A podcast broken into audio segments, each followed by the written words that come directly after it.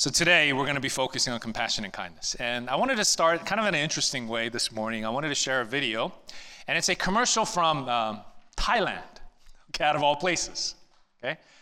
Because it has to do with compassion and kindness. So I want you to take a look at the screen.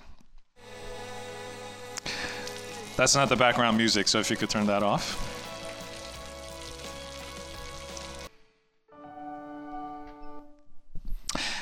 Look, we can all recognize kindness and compassion when we see it, can't we? Right? We see it in action. And it's a good thing. And it's not even a Christian thing. The non Christians teach this to their kids. Like, you should be kind, you should be compassionate. Okay? So, why should we as Christians resolve to be compassionate and kind? Just because it's good? Just because people will like us? Just because it's morally apt? Well, this morning, what I want to do is in our brief time together is I want to talk about why we ought to be compassionate and kind. Because I think that's very important. Why? Because Paul's going to get into it. And then also, secondly, I want to talk about what it actually is, biblically, to dig into it so you fully grasp what it means to be compassionate and kind in your life. Sound good? Okay, so uh, I don't know if you've ever heard me preach, but uh, sounds sounds good. Are we going there? Yeah. Are we good? All right. Good. All right. So let's jump in. The why. Well, Paul in Colossians three, he sets a foundation of why we ought to do anything, why we ought to put off sins, and why we ought to put on good things like compassion and kindness. And that reason is this: it's because of our identity in Christ. Let's take a look here. It says this If you have been raised with Christ, if that's your identity, seek the things that are above, where Christ is seated at the right hand of God. Set your mind on things that are above, not on things that are on earth. For you have died, and your life is what? Hidden with Christ in God. In verse 12, it says, Put on then, as who?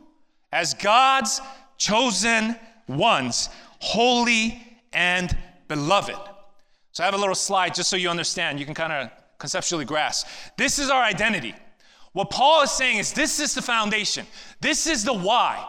Because of who we are, there is a fitting action that is really right for those that are raised in Christ, hidden in Christ, God's chosen ones, holy and beloved. And isn't it true that based on your identity, there is a fitting action, right?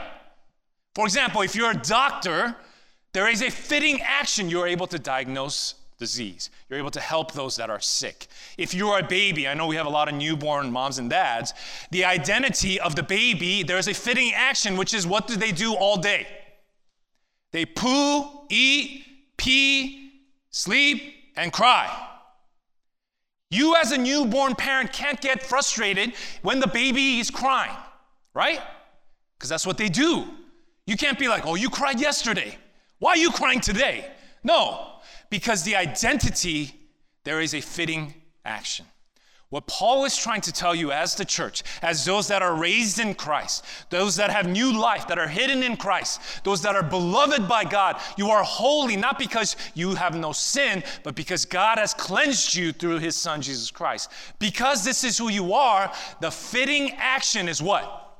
You put on compassion and kindness. This is important because we're not saying be compassionate and kind because then, you know, you're just a happy person. Life just works out. People at work will like you. Maybe those are resulting of those things, but the main reason, the foundation, why we do anything, why we pursue anything morally good, is because God has saved us. Because of our identity in Christ. It only makes sense that we walk in these things. Amen? So that's the reason why. So, what I want to do is, I want to look at these two things so that we start putting them on, we start incorporating them into our lives. So, what is compassion? Well, it directly translates to bowels of mercy because in biblical times that's where the seat of emotion is, right? But really, The ESV tries to throw in hearts in there to give us an English equivalent, which means what? Really, the best thing is like compassionate hearts. That's what it means. But the fuller biblical meaning, if you study it deeply, it really means to suffer with another person that is suffering. Right? You're living out Romans 12, 15, where it tells us to weep with those who weep. You are literally not just feeling sorry for someone that's going through something tough, but you are walking in their pain. You're able to sympathize and understand and walk in a way where you can fully feel what they are feeling. You know, it's interesting. Researchers have done a lot of things to kind of say that categorize our generation as those that are being desensitized because we are bombarded by just kind of things. And they bring up one specific thing about Facebook. And isn't it interesting, even your Facebook, right? People post stuff all the time. So they'll post stuff about like the food they ate, where they went with their kids, and then you'll see this random political thing where someone's angry about some you know political thing, and then there'll just kind of be these random causes. Oh, there's a hurricane. There's eh, something in Mexico, an earthquake. But the thing is, because you're so bombarded by stuff, what do you do? You just scroll down, and it doesn't even move you at all. That's happened to me. Has that happened to you? even as a pastor, I'm realizing that this is happening. Let me give you just a quick example. Uh, you know, Home on the Green Pastures is a ministry that we support. We've been partnering. Vicki is the director. Vicki, you mind raising your hand real quick? Okay. Sorry, to, I know you don't like that, but She's a director, and you know, you've heard me announce from this pulpit to pray for them. Uh, you know, they work with domestic violence survivors and victims and their families. So it's a very hardcore thing. But the funny thing is, is for the longest time, I was announcing it. I know what they do, and but yet I was not actually moved to suffer with the people that were going through those difficult things until she invited me to actually a fall banquet. And so I came, and just to be honest, that day I was super tired. I don't know if you guys could tell that we're there. I had preached that morning. I had another meeting in the afternoon. I went home, kids were sleeping. I almost fell asleep, but you know how you, you don't have enough time for the nap? So it's not even like a good, you just like, okay, I gotta go. And then we got ready. I got there. I was really tired to the point where, uh, you know, I had said this to Verona, as my wife, as we were driving in. I was like, man, I hope this doesn't go long. Is that too much honesty? But that's where I was. I walked in, really not expecting anything. But that banquet is to kind of give you an update about their ministry, some of the wins, and, and to ask for prayer. So their keynote speaker got up. And even to this point, I'm pretty tired. And he's a DA uh, in the Riverside area, and he works with violent crimes. And he was telling stories. They're anonymous, but true stories of victims of domestic violence and the stuff that they have to go through. And as I was listening to him, my heart began to be moved. Where I started thinking to myself, like, what if that happened to one of my daughters? How would I feel? Would I just be okay? And I started to kind of walk in it. After he finished speaking, there was another person who came up to speak. And she was one of the volunteers or staff members of HOGP, or Home on the Green Pastures. And she began for the first time to share why she had gotten involved. She had finally gotten the courage to share why she had gotten involved because she herself had experienced domestic violence and she survived it. This is not Vicky, by the way, so don't judge Eugene, okay? There's another person. And so she came up and she was, and I, I, I start to feel what, what she was going through.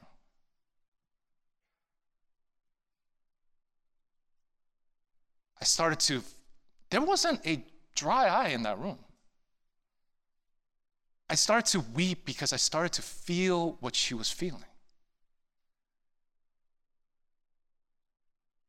I'm going to tell you right now when it talks about compassion, this is what it's talking about. That we are walking because there are people around us who are struggling and in pain. And God is calling us to weep with them. If you look at Jesus' ministry, that's what he was about. That word compassion shows up over and over again through the Gospels. Okay? I'm going to give you a few. We don't have a, a lot of time, but I just wanted to give you a few. He's teaching on the Good Samaritan in Luke 10 33. You can show up the slide there, Scott. And as he's teaching, he talks about how the Good Samaritan felt what? Compassion for the wounded traveler. Then he's teaching on the prodigal son.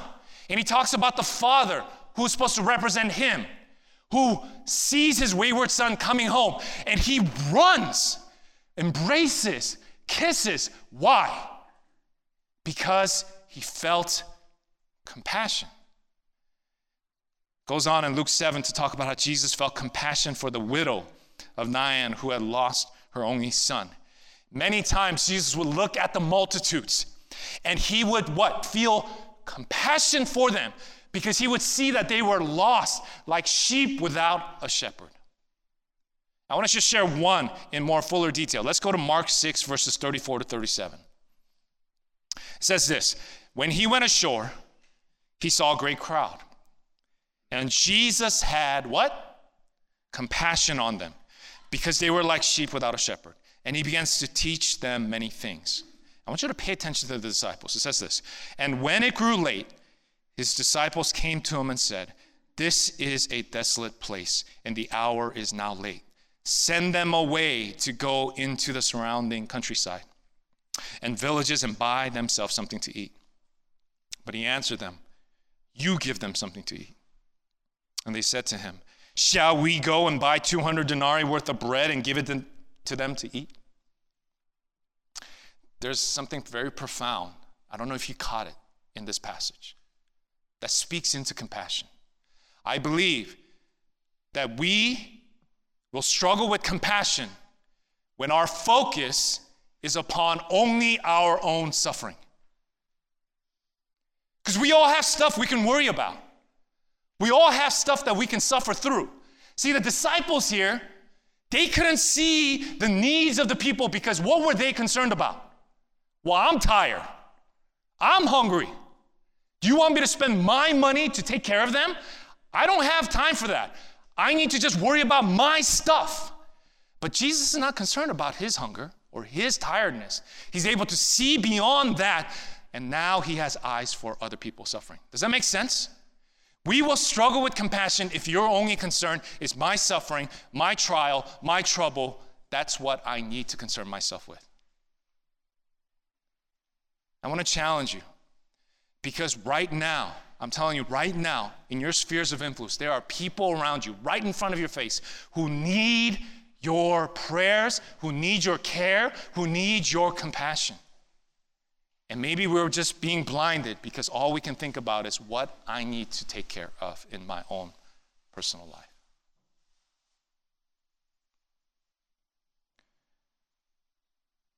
Because of our new identity in Christ, we need to emulate what Jesus does. To be able to see beyond his own needs, to look at the people right in front of him. The second thing, kindness. It's a word that we hear a lot. I want you to share with the person next to you because I want to challenge you with something. What is the definition of kindness? Because we all kind of seen it and you kind of know what it is. I want you to share with the person next to you. What is kindness? Go ahead.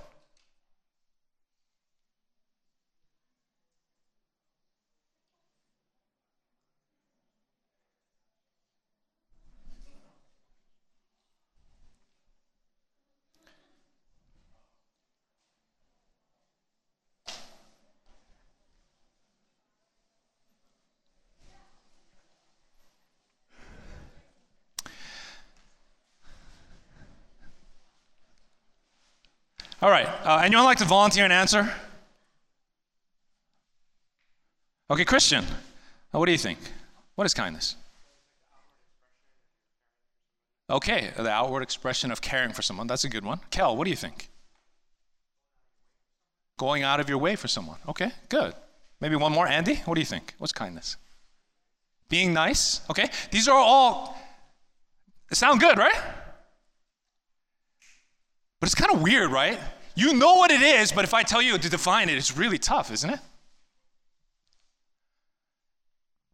The best one I heard is from Pastor uh, Matt Chandler. And he says biblically, you know what kindness is? And you guys are all touching upon it. It's gracious aid.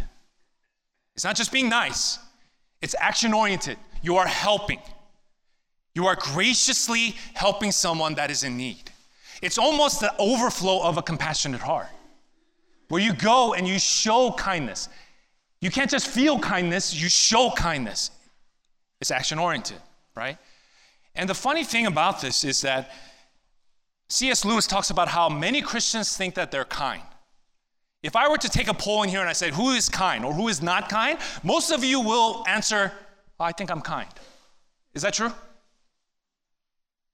But C.S. Lewis, he argues that, hey, don't think you're so quick to be kind.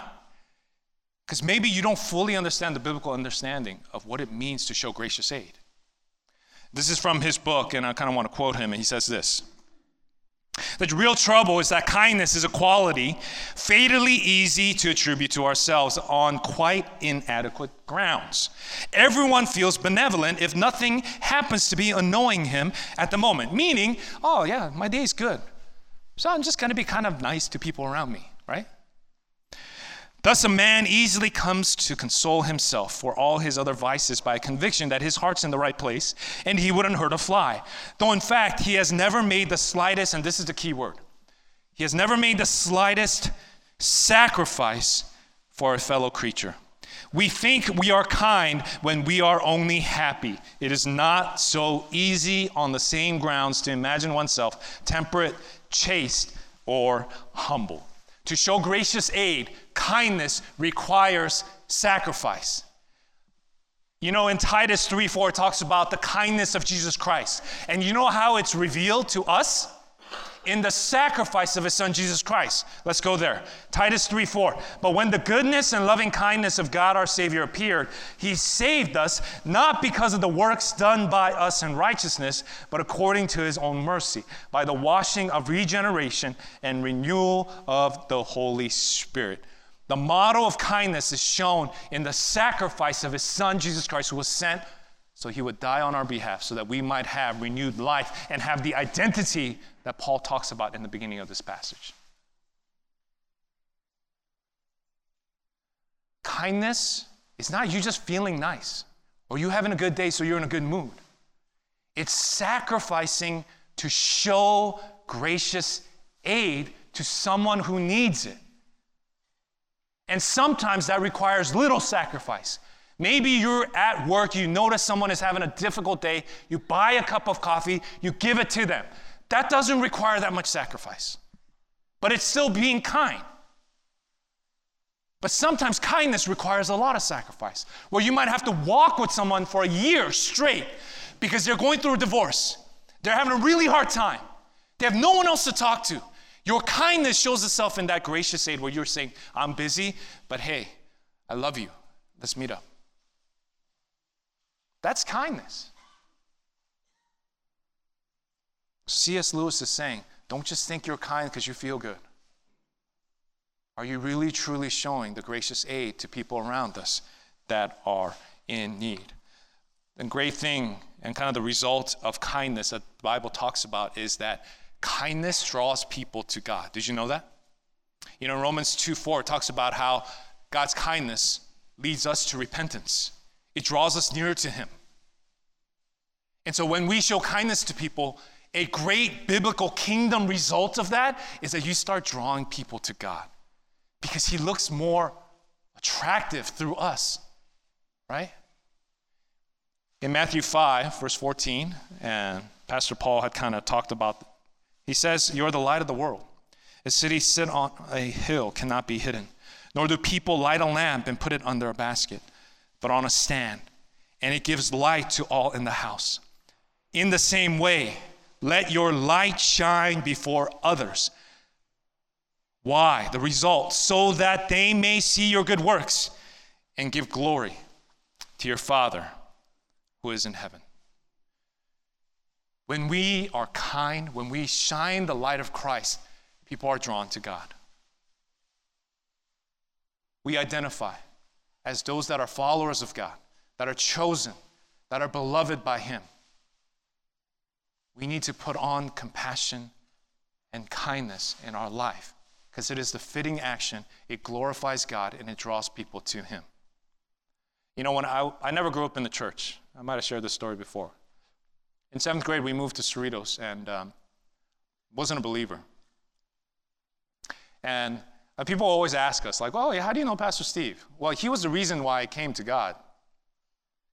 Because I remember he was like, hey, let's have breakfast one day. I was like, all right. Yeah, I wasn't a believer, nothing.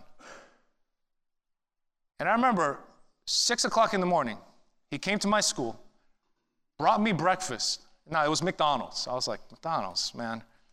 I can get a little upgrade here. No, but he came out of his way. He didn't even really know me at that time. He said, Hey, I want to spend time and I want to read the Bible with you. No one ever did that in my life. And let me tell you something you don't forget kindness. You don't. When someone was kind to me, I never forget. I remember when my brother was in prison and we had to go visit him. It would take hours to drive. He was in Central California, Northern California, Santa Barbara. He was in the Sea of the Salton Sea area. And so I would visit him. It would take four, five, six, seven hours to go visit. I had during that time dear brothers and sisters who would call me and say, I want to go visit your brother with you. They're not family members. They say, I want to lighten your load. I want to go with you so you don't fall asleep. And I, I want to write. They didn't have to do that. But they knew I was in need and they graciously showed kindness. I will never forget. It seems like just one Saturday. I will never forget the kind act. See, people around us, I'm telling you right now, guys, there are people around us who are in need. And the church, who identifies with the living God of the universe, who models and defines love, how are we showing that to a world that is in desperate need all around us? It shows itself in compassion and in kindness. That's where this passage is so important for us. That we would consider how we are to put this on. Because it is the fitting action for our identity in Christ, which cost him so dearly, but he was willing to sacrifice on our behalf. Would we be willing to sacrifice and show the gracious compassion and kindness to those that are around us? Amen? Let's pray together.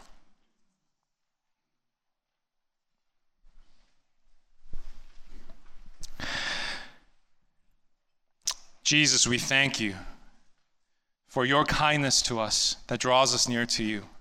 We thank you for your compassion that you cared for people that were not worthy of your care or concern.